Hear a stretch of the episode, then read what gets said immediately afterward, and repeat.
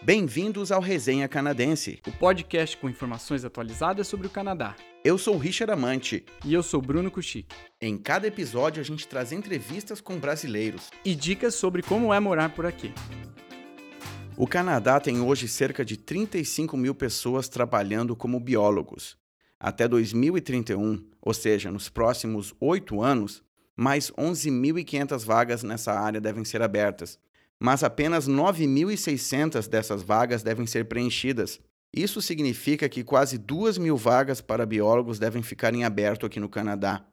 Se você é biólogo ou está estudando biologia e quer morar no Canadá, fique ligado porque hoje você vai conhecer um pouco mais sobre o mercado de trabalho e quais as melhores maneiras de conseguir um emprego no Canadá.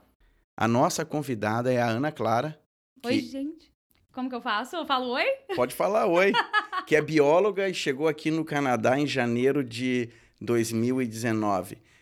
Muito obrigado pela sua presença. Você chegou aqui no Canadá fazendo um college, é isso? Isso, eu vim pra cá pra estudar Environmental Studies no Okanagan College e eu decidi vir principalmente por causa das oportunidades que o Canadá oferece pra minha área, né? Eu já era formada em biologia, tinha feito um mestrado lá em ecologia e aí eu decidi sair do Brasil pra procurar novas oportunidades e eu acabei aqui no Canadá em Kelowna, no Okanagan College, mas eu não concluí.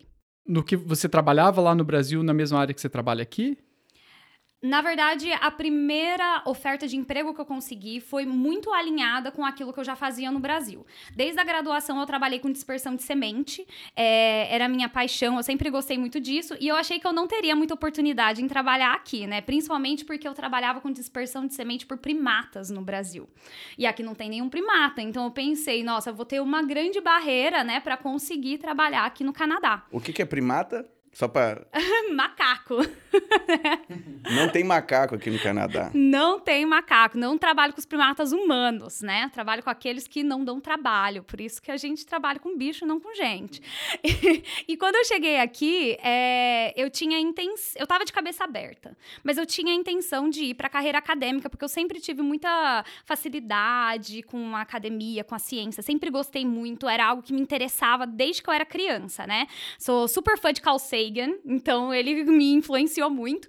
Quando eu cheguei aqui tinha essa intenção, mas a gente eu acho que eu tava meio enviesada também pelo Brasil, né? Porque no Brasil a maior oportunidade que você tem é justamente trabalhar na academia. Na época não tava muito bom trabalhar com ciência lá, seguir carreira acadêmica, é tudo muito instável.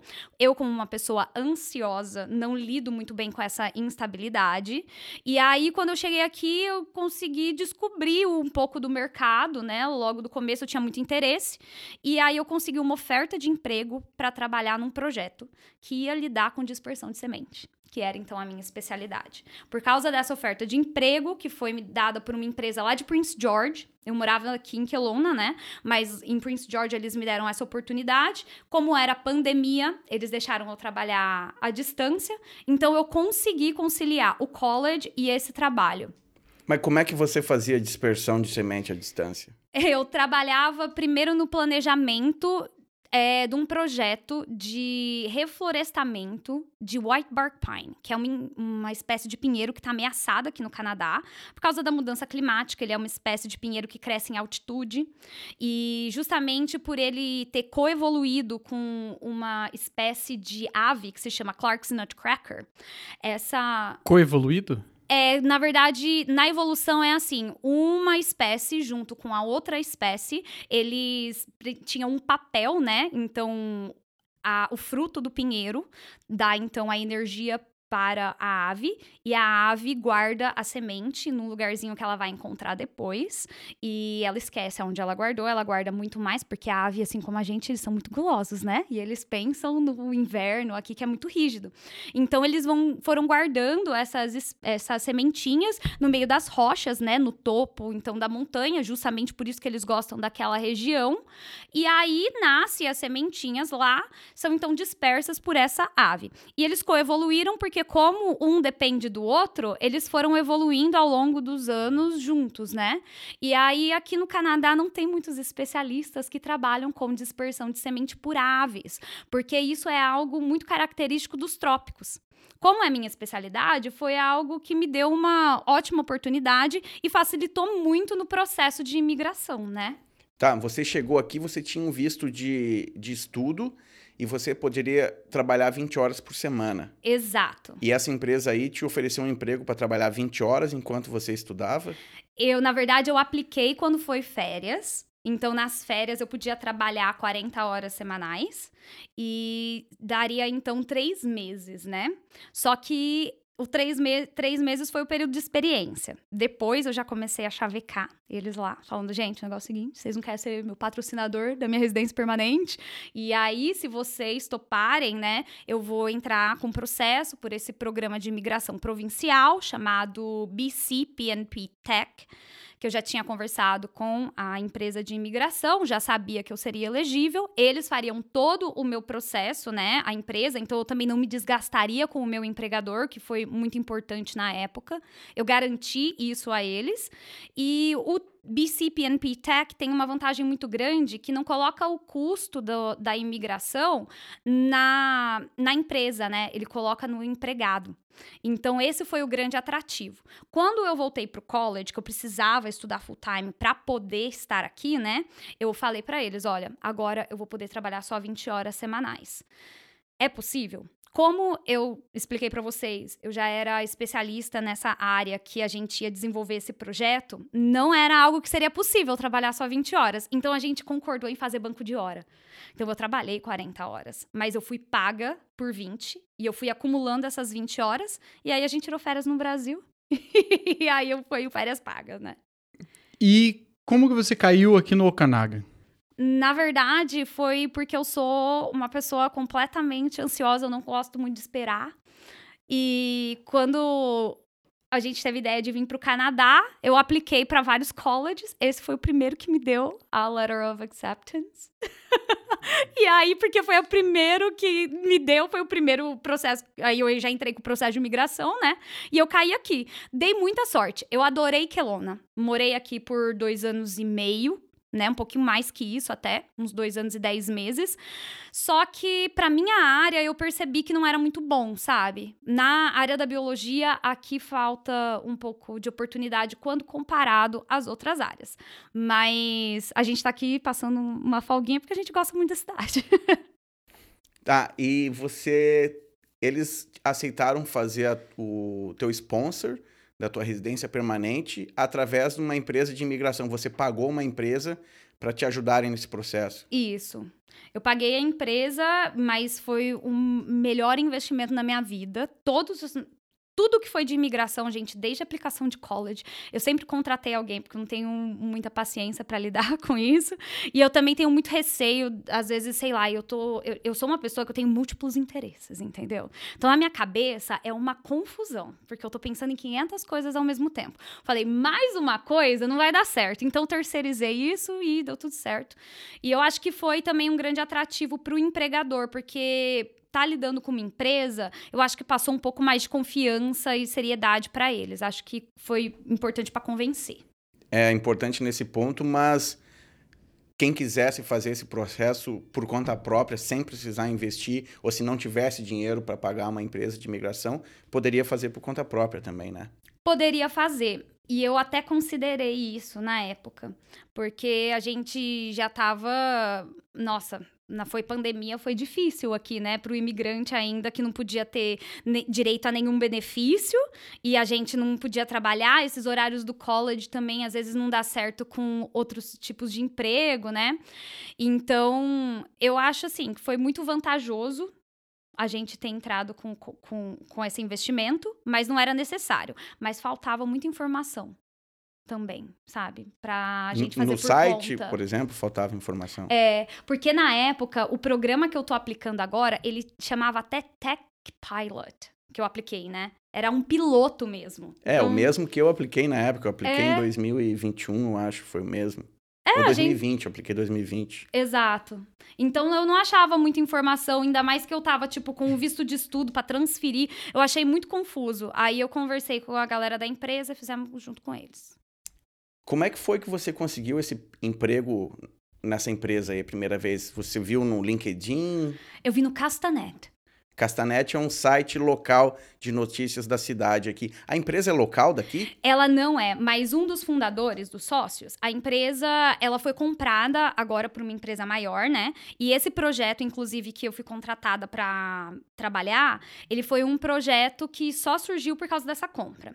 Mas a responsabilidade de contratar era então dessa empresa que tinha sido comprada. E um dos fundadores, ele é daqui de Kelowna. Mas a empresa, ela tem sede em Prince Prince George e Fort Nelson, que são cidades que não tem muita gente. E eles sabiam que aqui em Kelowna tinha muitas pessoas da área ambiental que tinham dificuldade em, em encontrar emprego. Então eles decidiram anunciar aqui durante a pandemia, já que não poderia trabalhar remotamente. E era uma vaga que era para GIS Technician, que é então técnico em georreferenciamento, que faz mapa, né? E a, a galera que trabalha com essa parte espacial de análise de dados. Na hora que eu vi, era a única que aparecia quando você clicava lá no Castanete no setor environmental, né? Eu falei, ai, gente, a única que apareceu. Tinha uma frase de rodapé no ali fonte tamanho 8, né?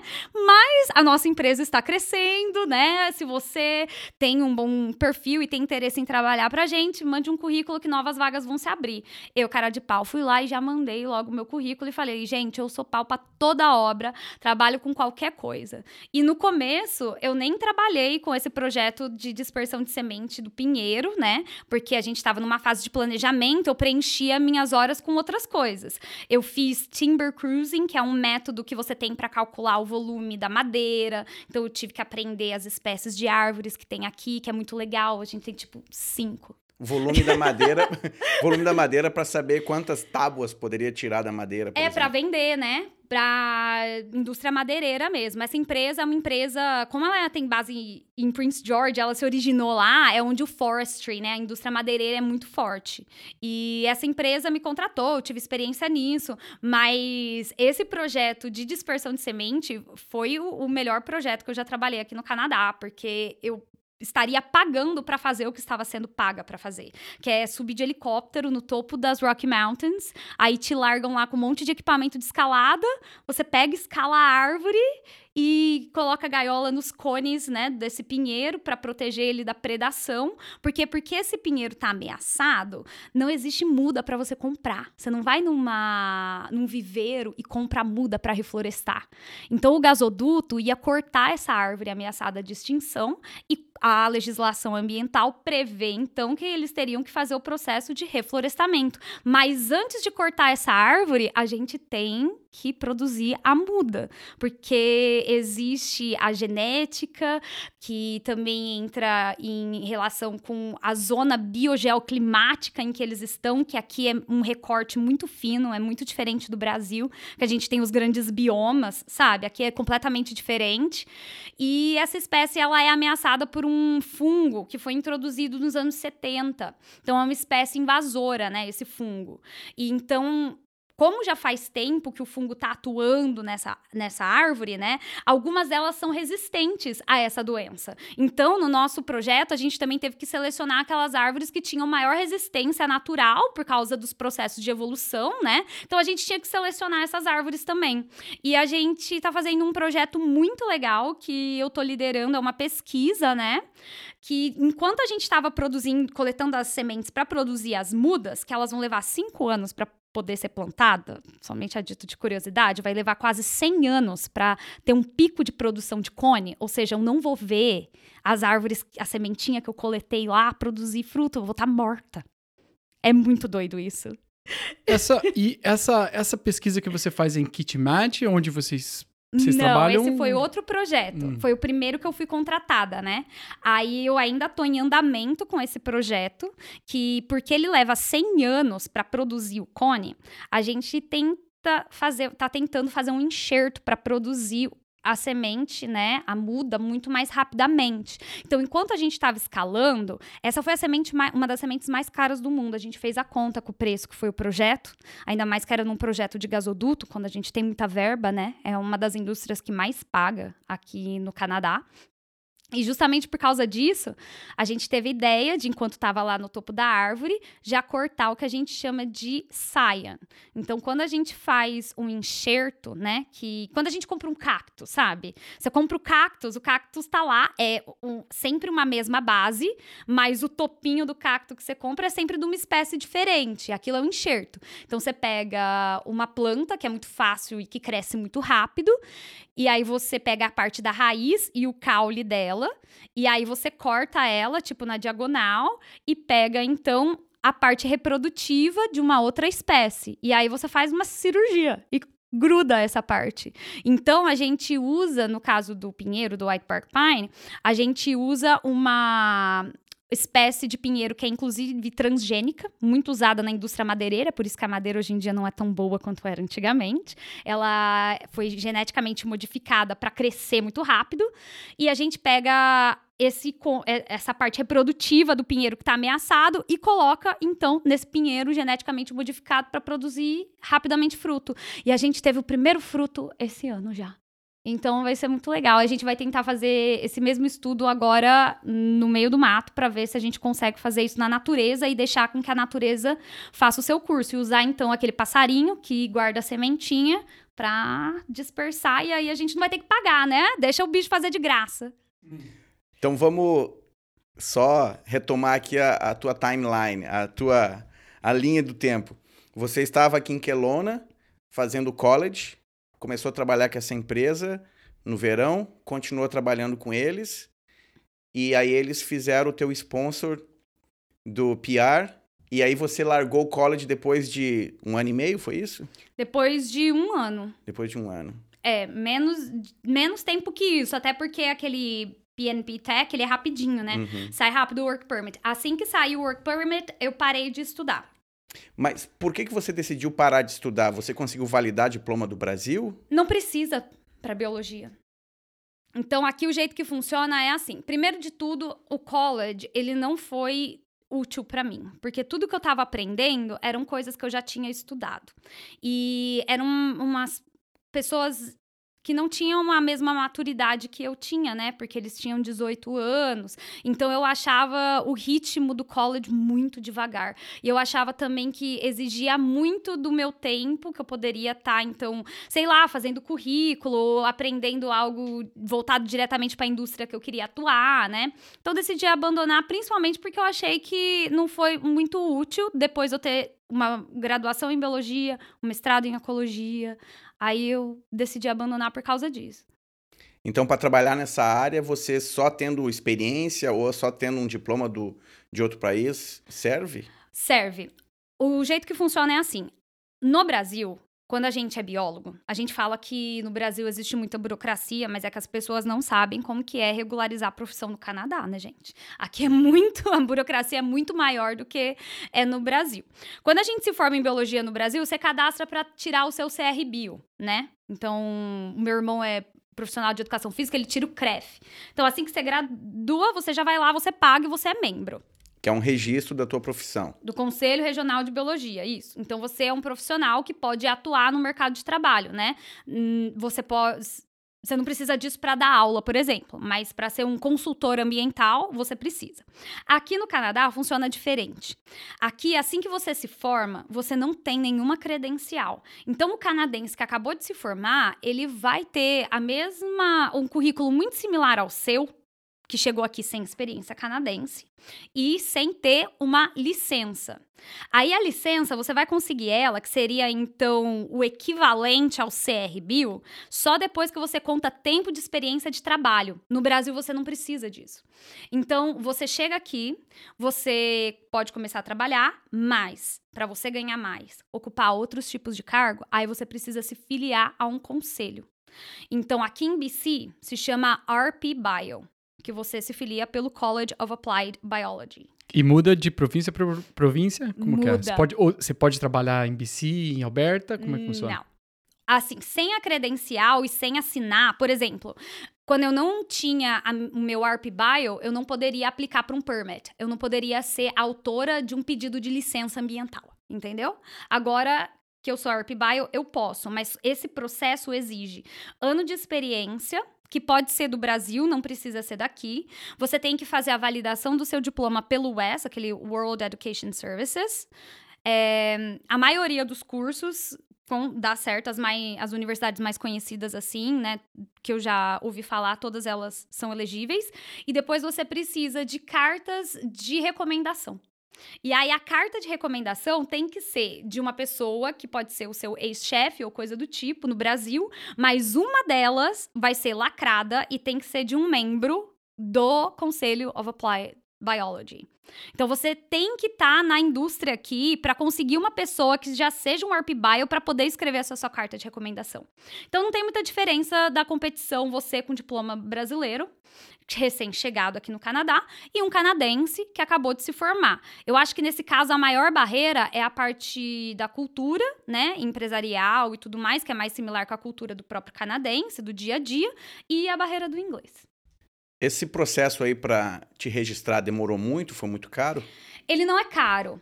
Você paga anualmente, são cerca de 300 dólares no ano, mas eles cobram desenvolvimento profissional. Então você tem que mostrar todo ano que você tem um número X de horas, eu acho que são 20 horas de desenvolvimento extracurricular. Então você tem que atender a conferências, ou você tem que participar de curso, fazer disciplinas. Você precisa fazer isso para manter o seu status. É, mas o mais caro é você pedir os documentos que você precisa para a Universidade do Brasil. Porque eles pedem é, o syllabus de todas as disciplinas. Então, o conteúdo programático. Eles pedem o conteúdo programático de todas as disciplinas que você cursou. E tem uma grande diferença. Você não pode ser biólogo geral, porque o CRBio, ele não faz distinção entre os biólogos. No Brasil, você é biólogo. Aqui não, você é biólogo de vida selvagem, biólogo de aquáticos, biólogo em controle de erosão e sedimento e tem diferentes credenciais. Uma pessoa da área ambiental que quer trabalhar com controle de erosão e sedimento, eles não vão ser ARP-Bio, eles já vão ser CPESC, Certified Professional in Erosion and Sedimentation Control. E aí, para escolher qual que você seria afiliada, foi baseado no que você estudou na universidade e na experiência profissional. Exato. Então, a minha experiência que veio do Brasil, eu tenho como wildlife um, biologist, ecologist e biostatistician. Então, eu trabalho com estatística também. Então, são as minhas três credenciais que eu atuo. Aí agora, só que você pode mudar ao longo do tempo. Depois que eu concluí aquele projeto com o White Bark Pine, que é da escalada, que foi as minhas férias pagas do Canadá, aí eu já fui é, pro projeto de gasoduto trabalhar em campo. E lá eu trabalho com compliance ambiental. Então, eu trabalho mais com a parte de legislação. O que, que é compliance ambiental? É conformidade ambiental. Eu acho que no Brasil a gente usa também o termo compliance, tá meio popular. É basicamente você tem um plano de manejo, você tem a legislação provincial, ambiental, você tem a legislação federal ambiental. Que é para ter certeza que a empresa vai cumprir tudo que ela precisa cumprir de acordo com a lei. Exato. Para fazer determinado projeto. Exato. E eu trabalho do lado da cliente, né? Então, tem a, a minha cliente, a nossa cliente é a TC Energy, para quem eu presto o serviço hoje em dia, num projeto de gasoduto muito polêmico que se chama Coastal GasLink. O Coastal GasLink é um maior projeto de gasoduto da história do Canadá, são quase 700 quilômetros, corta a província inteira da Colômbia Britânica, e eu cuido da seção 8. E eu fui para a seção 8 justamente porque é a mais biodiversa. Então, os nossos compromissos em relação à vida selvagem lá é muito mais rígido do que nas outras seções. Seção 8 é uma área física de terra. É, é então assim, são, o gasoduto tem set, quase 700 quilômetros, ele é dividido em oito seções. E a minha sessão é a última, então que deságua no chamado Douglas Channel, que vai desaguar no Oceano Pacífico, né? Então é bem na costa norte de BC. Não, mas isso aí você não está fazendo por aquela mesma empresa que você estava trabalhando. Mais ou menos. E é aí que entra a dinâmica de como as coisas funcionam aqui, né? Quando saiu a minha. Antes de sair a minha PR, que ela demora um pouco mais que o work permit, né? Eu tava esperando a PR, mas esse projeto do White Bark Pine tava meio estagnado porque a gente depende então das estações. Aqui no Canadá, trabalhar com biologia é total dependente do clima, né? É muito interessante, né? Muda um pouco a perspectiva, mas traz alguns desafios.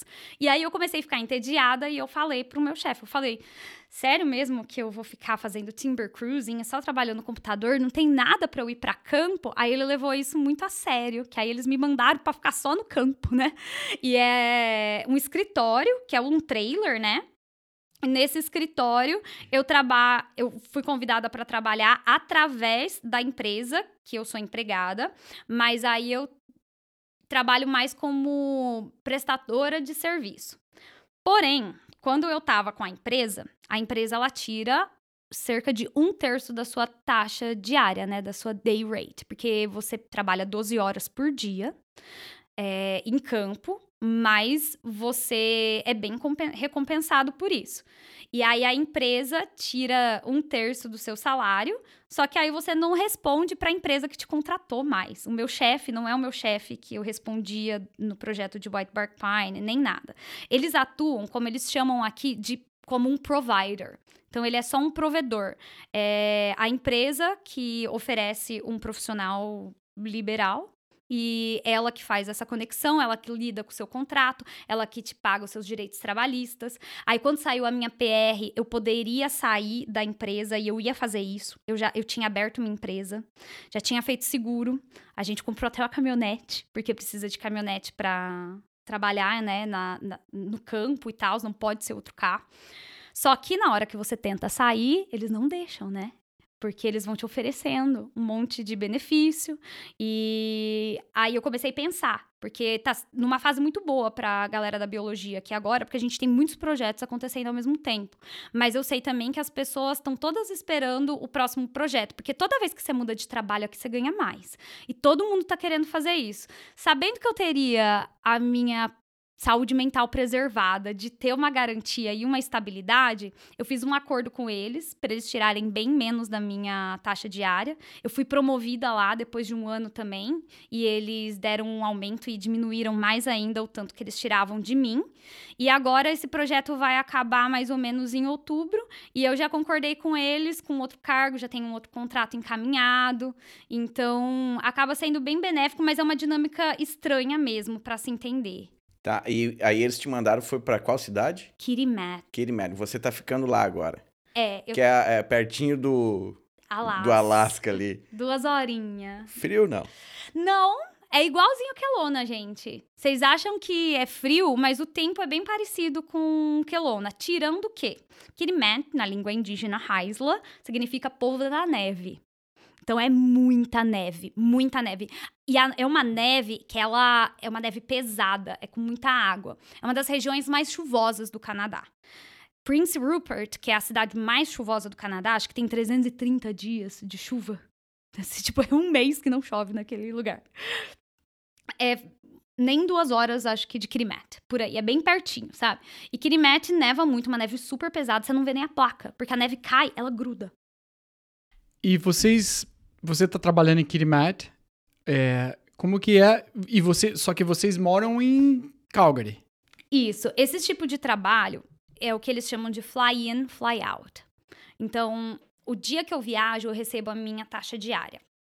E a minha taxa diária, ela é maior do que o valor do voo. Então, você viaja, né? Você paga o teu voo com base no tanto que você vai ganhar na sua, com a sua day rate. Você até tira um lucrinho, né, desse dia, mas se te mandarem e-mail, você tem que responder.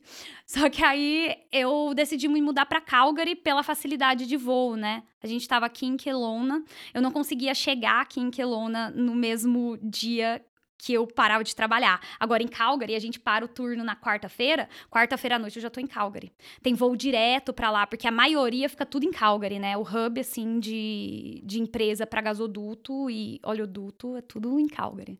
E morar em, em Calgary é bem mais barato que aqui também, não é?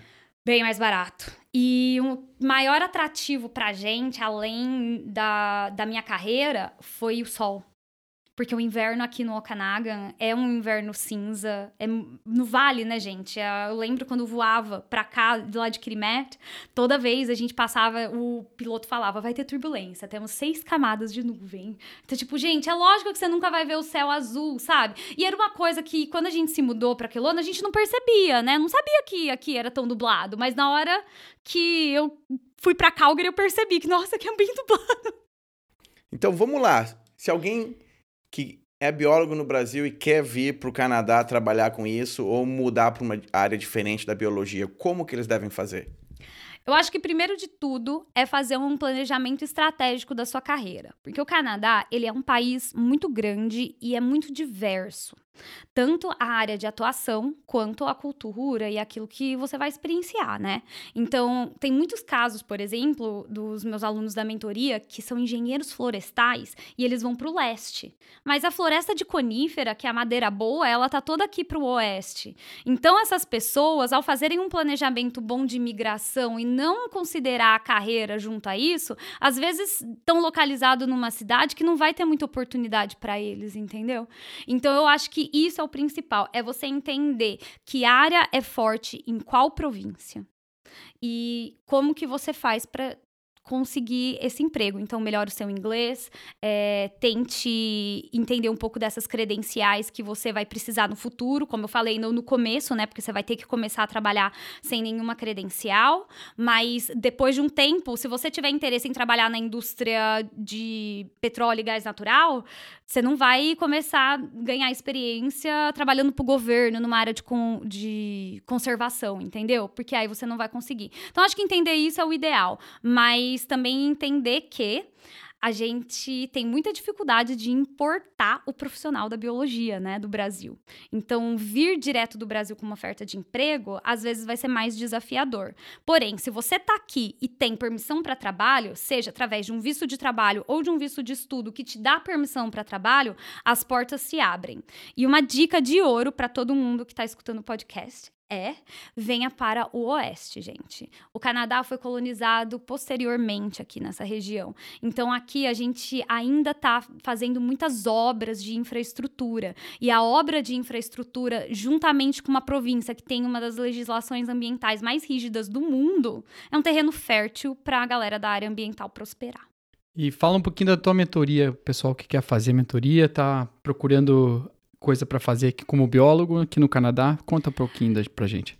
Na mentoria, a gente trabalha basicamente tentando entender o perfil da pessoa e eu auxilio tanto os que já estão aqui a fazer um plano de carreira, né? E como fazer networking e tudo mais. Eu também ensino na mentoria como varia o mercado de trabalho, as credenciais. Eu auxilio as pessoas a ter o networking é, correto, né? Através dos contatos que eu comecei a fazer. E aqui a gente ganha muito também um benefício, né? Em dinheiro, por causa que a gente recomenda um bom funcionário. Então também tem uma motivação particular, egoísta, né, gente? Vamos ser realistas, nem todo mundo é sempre altruísta.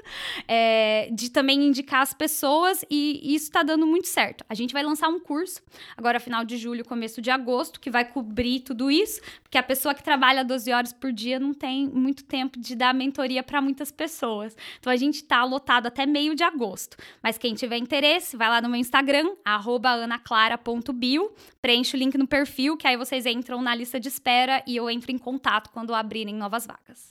Você falou a gente vai começar. A gente, quem é a gente? A gente é eu e o Sombra, que fica ali no meu Instagram que não aparece. O Sá, aquele que cuida das coisas por trás de tudo, né? É o teu marido. Veio, é veio vieram, do, vieram pro Canadá já casados. Já. Casamos pra vir, né? Então tá bom. Muito obrigado pela presença aqui. E espero que continue muito fértil essa, essa área de biologia aqui para você no Canadá. Com certeza, porque isso é reflexo de que eles estão se importando, né, com a natureza. Eu acho que é um grande atrativo para as pessoas que vêm no Canadá. Todo mundo fica maravilhado com a natureza. E eu fico muito feliz de poder contribuir e preservar. Muito obrigado pelo convite, pessoal. Esse é o Resenha Canadense. Não esqueça de dar um like e de seguir a gente na sua plataforma favorita de podcast e nas redes sociais. O nosso site é resenha.ca e no Instagram, arroba resenha canadense. E o e-mail é resenhacanadense@gmail.com. Tem perguntas, comentários ou dicas de assuntos pra gente abordar? Manda um e-mail, comenta no Instagram ou manda um DM pra gente. Até a próxima. Até!